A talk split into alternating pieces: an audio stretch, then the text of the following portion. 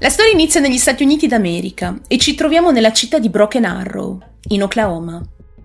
Al momento dei fatti la città conta circa 100.000 abitanti ed è la tipica cittadina americana.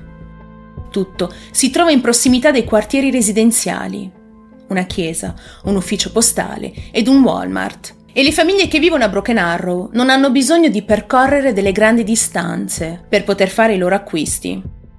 Anche la famiglia Bever, triste protagonista di questa storia, decide di installarsi in questo luogo tranquillo. David Bever, di 52 anni, e sua moglie April, di 42, decidono di acquistare un alloggio al 704 Magnola City, in una grande casa a due piani. La proprietà è stata costruita nel 1971 ed è composta da quattro camere da letto e tre bagni. David e April hanno sette figli. Robert, di 18 anni, Michael, di 16, Crystal, di 13, Daniel, di 12, Christopher, di 7, Victoria, di 5 e la piccola Autumn, di 2 anni. Il padre di famiglia lavora nel campo della tecnologia ed April è disoccupata e si occupa dei figli. È descritta dai pochi amici che aveva come una donna con un grandissimo cuore. Prima di immergerci immediatamente nella storia in sé, bisogna fare qualche passo indietro nel passato, per cercare di capire che cosa è accaduto all'interno della casa per spingere dei ragazzi così giovani a commettere un crimine così atroce la notte del 22 luglio del 2015. Malgrado il fatto che la famiglia Bever è di per sé una famiglia numerosa, nove membri in totale, i vicini di casa non sanno assolutamente nulla su di loro. La famiglia è discreta, i genitori non parlano con gli altri genitori del quartiere. Nessuno vede e sa nulla dei Bever. Lo stesso vale per i sette figli della famiglia. Non escono mai di casa per giocare con i vicini, non hanno amici e non vanno nemmeno a scuola e questo perché i genitori, sin dalla tenera età, hanno detto loro che il mondo è un posto crudele e malvagio, che nessuno poteva amarli o apprezzarli e che quindi sarebbe stato meglio per tutti isolarsi dalla crudeltà del mondo, vivendo nella loro sfera familiare. E April, la madre di famiglia, ad occuparsi dell'istruzione dei figli. Ma lei stessa, non essendo andata a scuola regolarmente, non è assolutamente all'altezza di questo ruolo. Le lezioni a casa non hanno nulla a che vedere con quelle tenute dagli insegnanti a scuola. Infatti, April si limita a stampare degli esercizi e delle lezioni trovati su internet, dando i fogli ai figli e spiegando loro che sono abbastanza grandi per fare i compiti ed imparare le lezioni da soli. Ed è proprio in questo contesto familiare, così opprimente per i sette figli Bever, che verranno gettate le basi per l'atroce crimine che avrà luogo da lì a poco. I ragazzi, non vivendo una vera vita, a contatto con il mondo esterno, non sono in grado di fare la differenza tra bene e male. Non vivono una vera e propria vita e non fanno esperienze che possano permettere loro di fare questa differenza. Il loro solo svago è il computer. Quella piccola scatola è l'unica cosa che permette loro di avere un contatto con l'esterno, di vedere cosa c'è lì fuori. Sono attirati dalle cose più semplici, per esempio, i parchi giochi, il mare, la montagna. Luoghi che non hanno mai visitato e di cui non conoscevano nemmeno l'esistenza, poiché rinchiusi 24 ore su 24 in casa con i genitori. Ed è proprio su internet che alcuni elementi della famiglia iniziano a navigare su siti in cui si parla di crimini, rapimenti, omicidi, massacri familiari. Appassionati di storie criminali, Robert e Michael leggono da mattina a sera articoli su crimini e criminali. Sono fan sfegatati di Ted Bundy, Jeffrey Dahmer, Ed Kemper, BTK, Eric Harris e Dylan Klebold, i responsabili della strage di Columbine avvenuta nel 1999. Questa loro passione però diventa malsana soprattutto per Robert, il figlio maggiore della famiglia, che inizia a riflettere e a chiedere a se stesso se lui potesse essere capace di compiere una strage del genere. Poco tempo dopo dice ai fratelli minori, scherzando, di esserne capace, di avere il sangue freddo per uccidere qualcuno un giorno e che quello era uno dei suoi obiettivi principali. Passano le settimane e con i suoi risparmi Robert decide di acquistare quello che i ragazzi della sua età sono soliti acquistare, un bel set di coltelli affilati e delle protezioni corporali. Crystal, la sorella ancora undicenne, prima dei fatti, preoccupata dalle affermazioni del fratello e dai suoi nuovi acquisti, decide di avvertire la madre, April. La ragazza ha capito che qualcosa non andava nel fratello, inizia ad averne paura. Al che la madre risponderà ridendo e dicendo che Robert è un ragazzo normale e che alla sua età è normalissimo acquistare dei coltelli e delle armi. Brava April, mamma dell'anno. Due anni prima della strage, nel 2013, il sedicenne Robert inizia a pubblicare su internet alcuni video sul suo canale YouTube il ragazzo ha dietro di sé uno sfondo blu e fa una specie di vlog in cui parla del suo gioco preferito, Minecraft, del fatto che suo fratello Michael abbia perso il salvataggio del gioco perdendo tutte le costruzioni fatte. Nel secondo video sul suo canale, caricato a qualche giorno di distanza dal primo, ha uno sguardo molto vuoto, fisso verso la telecamera, e Robert non batte quasi mai le ciglia.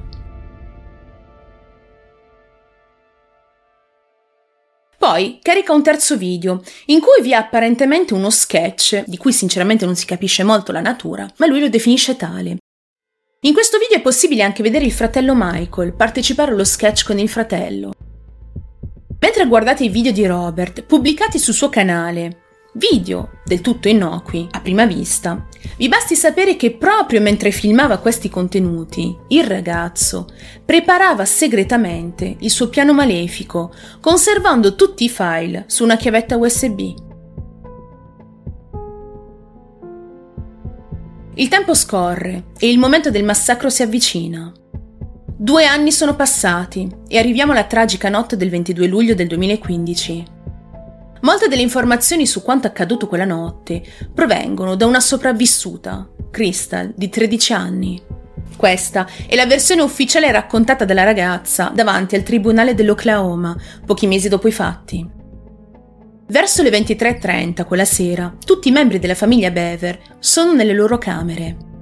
I tre membri più giovani, Christopher di 7 anni, Victoria di 5 e Autumn di 2, sono già a letto e dormono da diverse ore. I fratelli più grandi sono ancora svegli e svolgono diverse occupazioni. Il padre di famiglia si trova nel salotto, seduto sul divano, addormentato, dopo aver guardato un film alla tv. La madre di famiglia e Crystal si trovano anche loro in salotto, ancora sveglie, in attesa della fine del film. Robert e Michael sono insieme nella camera che condividono. Prendono il materiale acquistato nel corso degli anni, fantasticando sul loro progetto, Infilano i gilet antiproiettili e mettono in fila sul letto, uno ad uno, i coltelli precedentemente acquistati. Manca poco alla sera tanto bramata da Robert, la sera del massacro. La madre di famiglia, quella sera, chiede a Crystal di andare nella stanza di Robert e Michael per chiedere loro di lavare i piatti. Essendo nuovi in famiglia, vi sono delle regole e dei turni da rispettare. Per puro caso, la sera del 22 luglio, spetta a Robert e Michael lavare i piatti, ma sono le 23.30 e non lo hanno ancora fatto. La ragazza si avvicina alla loro stanza, apre leggermente la porta e lì vede i fratelli con indosso uno strano gilet, un gilet mai visto prima. In quel momento Crystal non sa che cosa sia un gilet antiproiettili e non lo riconosce in un primo tempo. Scoprirà l'esistenza e l'utilità di questo oggetto soltanto dopo i fatti. Crystal entra in modo del tutto innocente nella camera dei fratelli e non capisce che cosa stesse accadendo. Robert e Michael, sorpresi dall'ingresso improvviso e non calcolato della sorella, vanno in panico, non si muovono e si guardano ripetutamente negli occhi tra di loro, sperando che l'altro dicesse o facesse qualcosa. Michael chiede al fratello maggiore: Dobbiamo farlo subito? E Robert risponde con un sì. Michael chiede a Crystal di avvicinarsi, ha qualcosa da mostrarle sullo schermo del computer. Mentre distrae la sorella, aprendo un po' a caso dei file sul computer, Robert si avvicina lentamente a lei e fa scivolare la lama a livello del collo.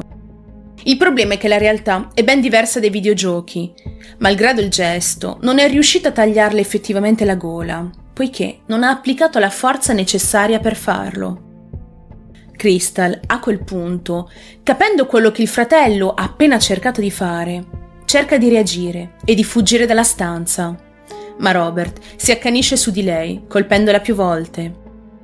Mentre scende giù per le scale, correndo, cerca di avvertire la madre in tutti i modi possibili, emettendo dei rumori poco chiari e quasi animaleschi. April corre verso di lei e vedendo la figlia in quello stato, inizia ad urlare. Pochi istanti dopo i due ragazzi si precipitano giù per le scale. April vede i due figli con indosso il gilet antiproiettili e probabilmente, senza avere il tempo di capire quello che stava accadendo, la donna riceve dei colpi di lama al viso, al torace, all'addome, al collo e alle braccia, e questo per oltre 48 volte. April, la madre di famiglia, è la prima vittima della furia omicidia dei due ragazzi. Mentre la madre giace a terra, Crystal cerca di fuggire di casa, apre la porta e corre nel giardino, ma la bambina, stremata, cade a terra, Robert la raggiunge e senza pietà la prende per i piedi, trascinandola in casa, chiudendo la porta dietro di sé. E lì ricomincia a colpirla più e più volte. Malgrado le urla e il trambusto che regna in casa, i fratelli più piccoli non si sono fatti ancora vedere. Il padre di famiglia stava ancora dormendo sul divano. Nel frattempo, Christopher di 7 anni e Victoria di 5 iniziano a correre e si rinchiudono nel bagno, Michael sente correre al piano di sopra, sale le scale e si dirige verso la porta del bagno.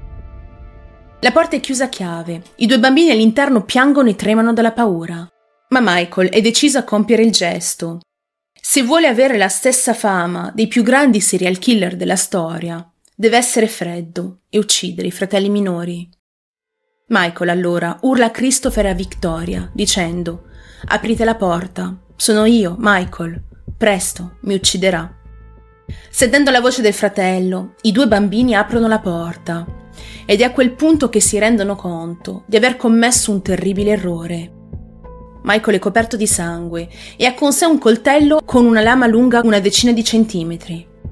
In pochi secondi il ragazzo si scaraventa sui fratellini, colpendoli una ventina di volte. Ed è solo a quel punto che il padre di famiglia si alza dal divano, passando accanto al corpo della moglie senza rendersene conto, e si dirige verso la cucina e lì incrocia Robert, che senza esitare colpisce una ventina di volte il padre. Restano solo tre membri della famiglia da eliminare. Autumn, di due anni, che dorme nel suo lettino, Crystal di 13, che malgrado le ferite si batteva per restare in vita, e Daniel di 12. Quest'ultimo, durante gli attacchi, ha avuto il coraggio di prendere il telefono e di chiamare il 911, nascosto sotto la scrivania del padre. Il bambino dice sussurrando al telefono: Aiuto, aiuto, mio fratello sta uccidendo la mia famiglia. Aiuto, per favore, fate presto. Circa 50 secondi dopo, la porta dello studio si apre e l'operatrice sente il bambino dire No, Michael, ti prego, non farlo. Dopodiché, il silenzio più totale. Il piccolo Daniel viene colpito da Michael per circa 21 volte. Grazie alla chiamata fatta dal piccolo Daniel, di soli 12 anni, la polizia raggiunge i posti dopo aver cercato di contattare a più riprese il padre di famiglia, David. Malgrado le informazioni incomprensibili date dal piccolo, la polizia è riuscita comunque a trovare l'indirizzo esatto, effettuando delle ricerche sul numero di telefono che aveva chiamato. Dopo aver visto attraverso la finestra l'arrivo delle auto della polizia, i due fratelli fuggono passando dalla porta sul retro. Il loro piano è andato completamente in fumo a causa della chiamata fatta dal piccolo Daniel. I poliziotti entrano in casa e fin da subito si rendono conto della gravità della situazione. Appena varcata la soglia, trovano il corpo della piccola Crystal, che miracolosamente respira ancora, e sussurra all'orecchio di uno dei poliziotti il nome di Robert e Michael, indicandoli come i responsabili dei fatti. Inizia così una grande caccia all'uomo. Le auto dei genitori sono ancora nel vialetto i due ragazzi quindi sono sicuramente fuggiti a piedi e non devono essere molto lontani. I cani della polizia vengono liberati e inviati alla ricerca dei due giovani, che, in quel momento, si trovano a meno di un chilometro di distanza dal luogo in cui hanno massacrato tutta la loro famiglia, nascosti dietro un cespuglio, vicino a un ruscello. Pochi minuti dopo vengono trovati da un cane e a quel punto capiscono che il loro piano è andato a rotoli e sono costretti a consegnarsi alla polizia. Michael, tra l'altro, viene anche attaccato da un cane e non sembra essere molto contento nella foto scattata dalla polizia subito dopo la cattura. Robert invece posa fiero davanti al poliziotto che gli scatta la foto, consapevole che la mattina seguente tutti avrebbero parlato di loro e del loro folle gesto. A questo attacco Crystal riuscirà miracolosamente a sopravvivere, così come la piccola Autumn, rimasta completamente illesa, poiché i due fratelli non hanno avuto il tempo di andare nella sua cameretta. La mattina seguente la scientifica arriva sui posti e per prima cosa si reca nella camera di Robert e Michael. E lì trovano una decina di armi bianche di ogni tipo, coltelli, forbici, maceti e vari oggetti di protezione, caschi, ginocchiere e altri giganti proiettili. E tra tutti quegli oggetti ritrovano anche una chiavetta USB, la famosa chiavetta in cui i due fratelli avevano annotato nel minimo dettaglio il loro terribile piano. Sulla chiavetta USB, infatti, i poliziotti scoprono le reali intenzioni dei due ragazzi. I due erano in competizione con Eric Harris e Dylan Klebold, i responsabili della strage di Columbine avvenuta nel 1999, in cui i due provocarono la morte di 15 persone, ferendone altre 24. I fratelli Bever volevano fare molto meglio di Eric e Dylan. Il massacro non era però previsto per quella sera in particolare, poiché i due non avevano ancora ricevuto le armi da fuoco che avevano ordinato e ne stavano ancora aspettando la consegna. Apparentemente in America è possibile ordinare un baule di armi da fuoco con la stessa facilità con cui noi ordiniamo una pizza su Uber Eats. In effetti questo pacchetto arriverà il giorno successivo alla strage, al domicilio dei Bever, e verrà sequestrato immediatamente dalla polizia.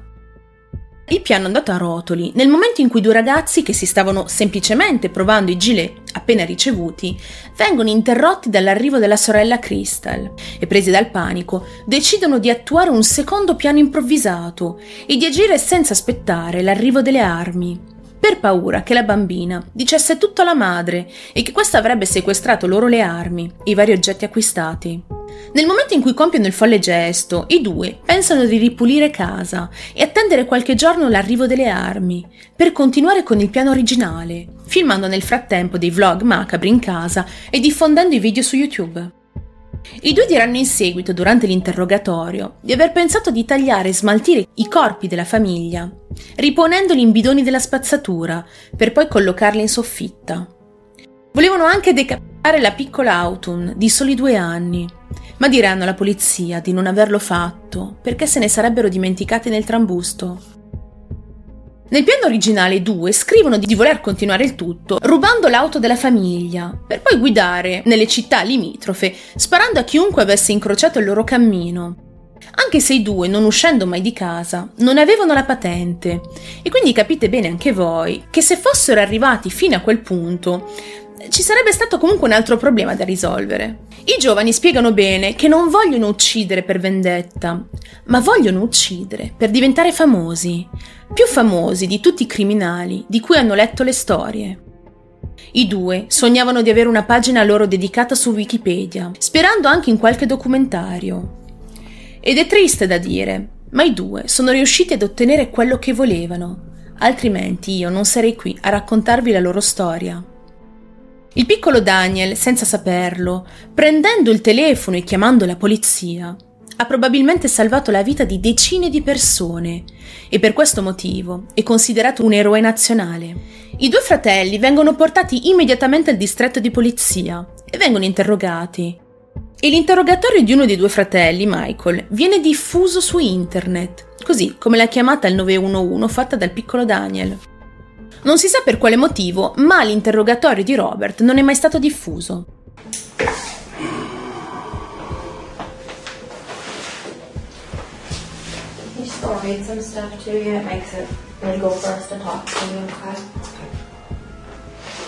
Ai poliziotti, pur avendo il piano scritto su un file nella chiavetta USB, manca però ancora qualche dettaglio per chiudere il cerchio e decidono di chiederlo proprio ai fratelli Bever.